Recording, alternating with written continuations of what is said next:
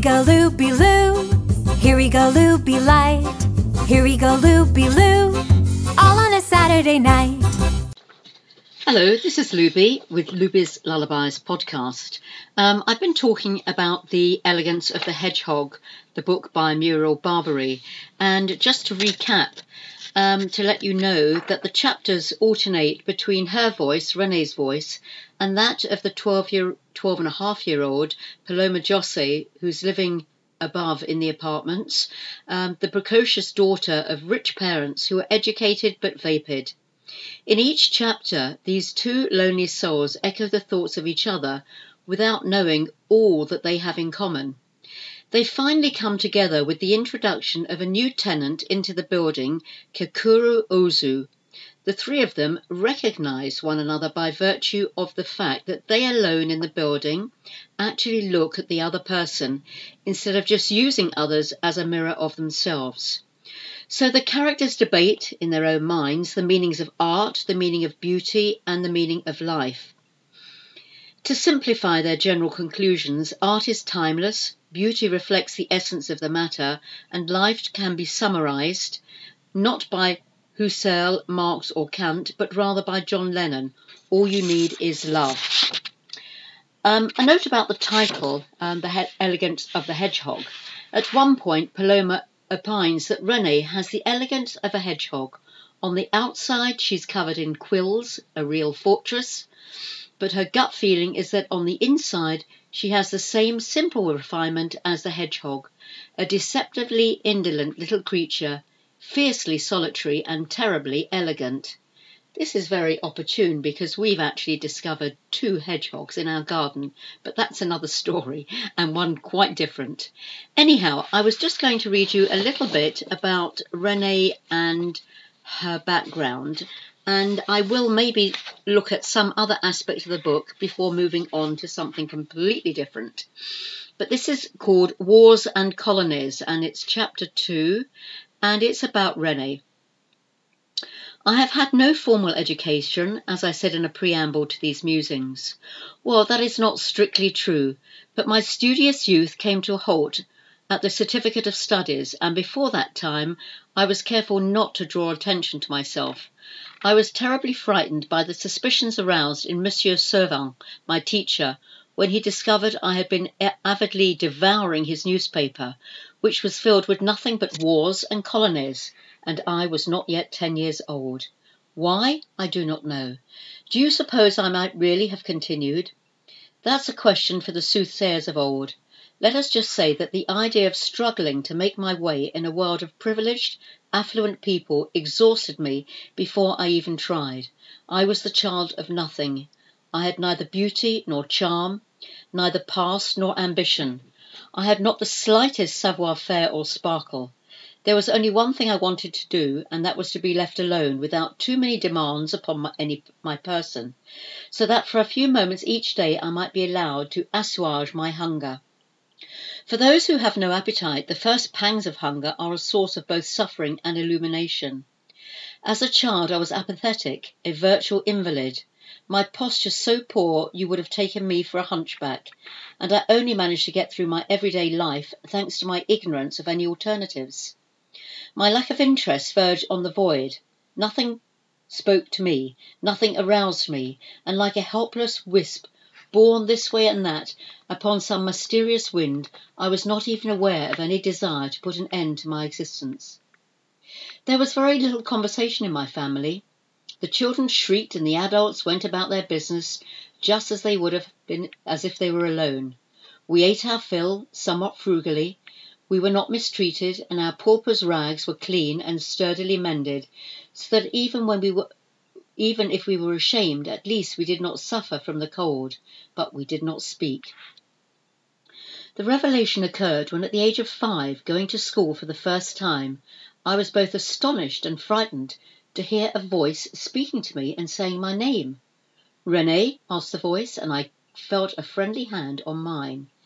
This happened in the corridor where, for the first day of school, they had gathered the children as it was raining outside. Renée?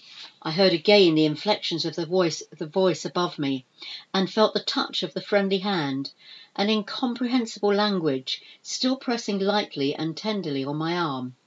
I raised my head, an unusual, almost dizzying movement, and met a pair of eyes. Renée, that meant me.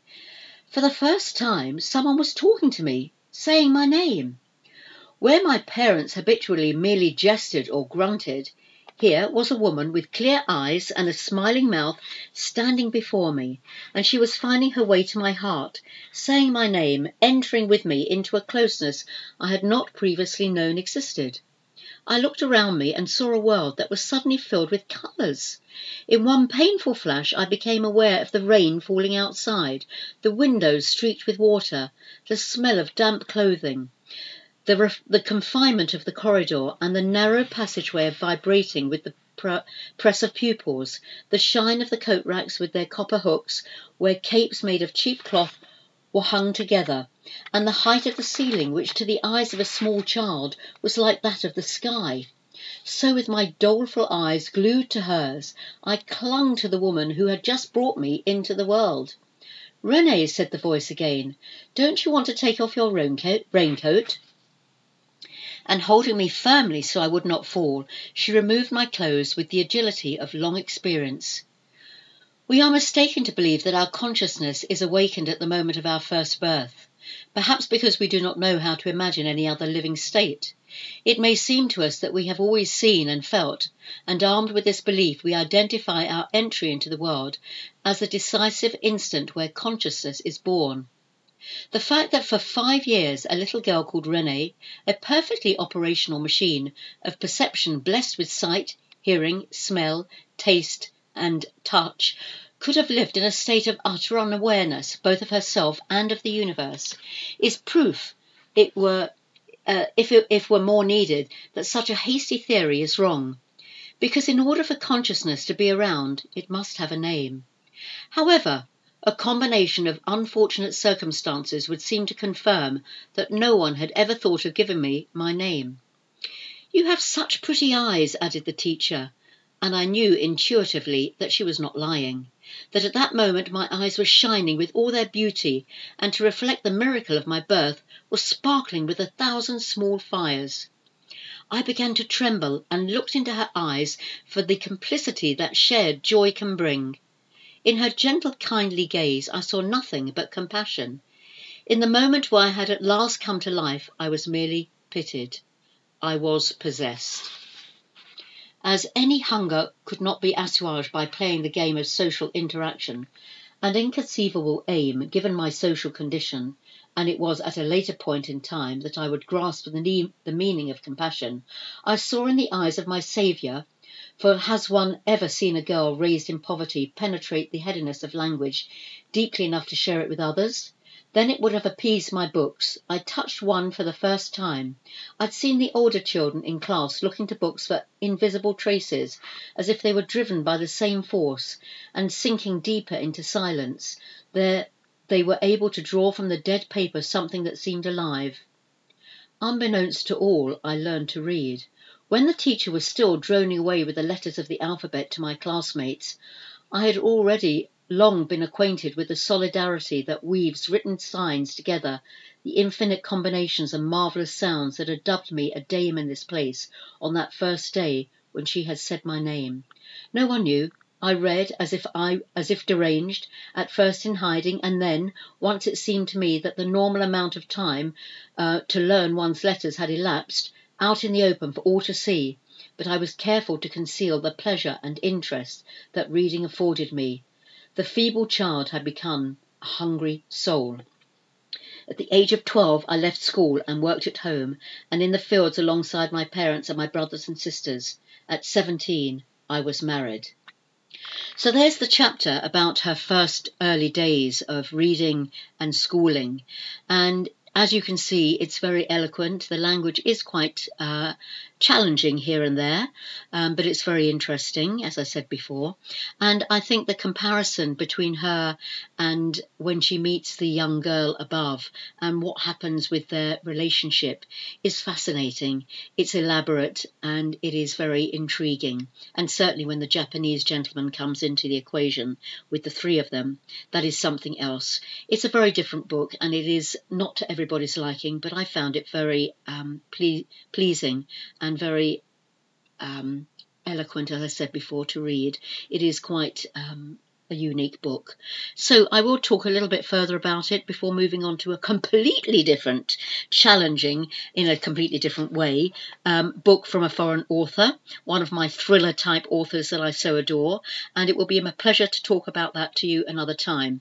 If in the meantime you wish to email me or send me any news or letters or or uh, interesting facts that you may have or want to discuss anything with me, please contact me at Lin, uh, Looby, Looby, L-O-O-B-Y, at looby'slullabies.com. That's looby at loobylullabies.com, and I look forward to hearing from you. Thank you.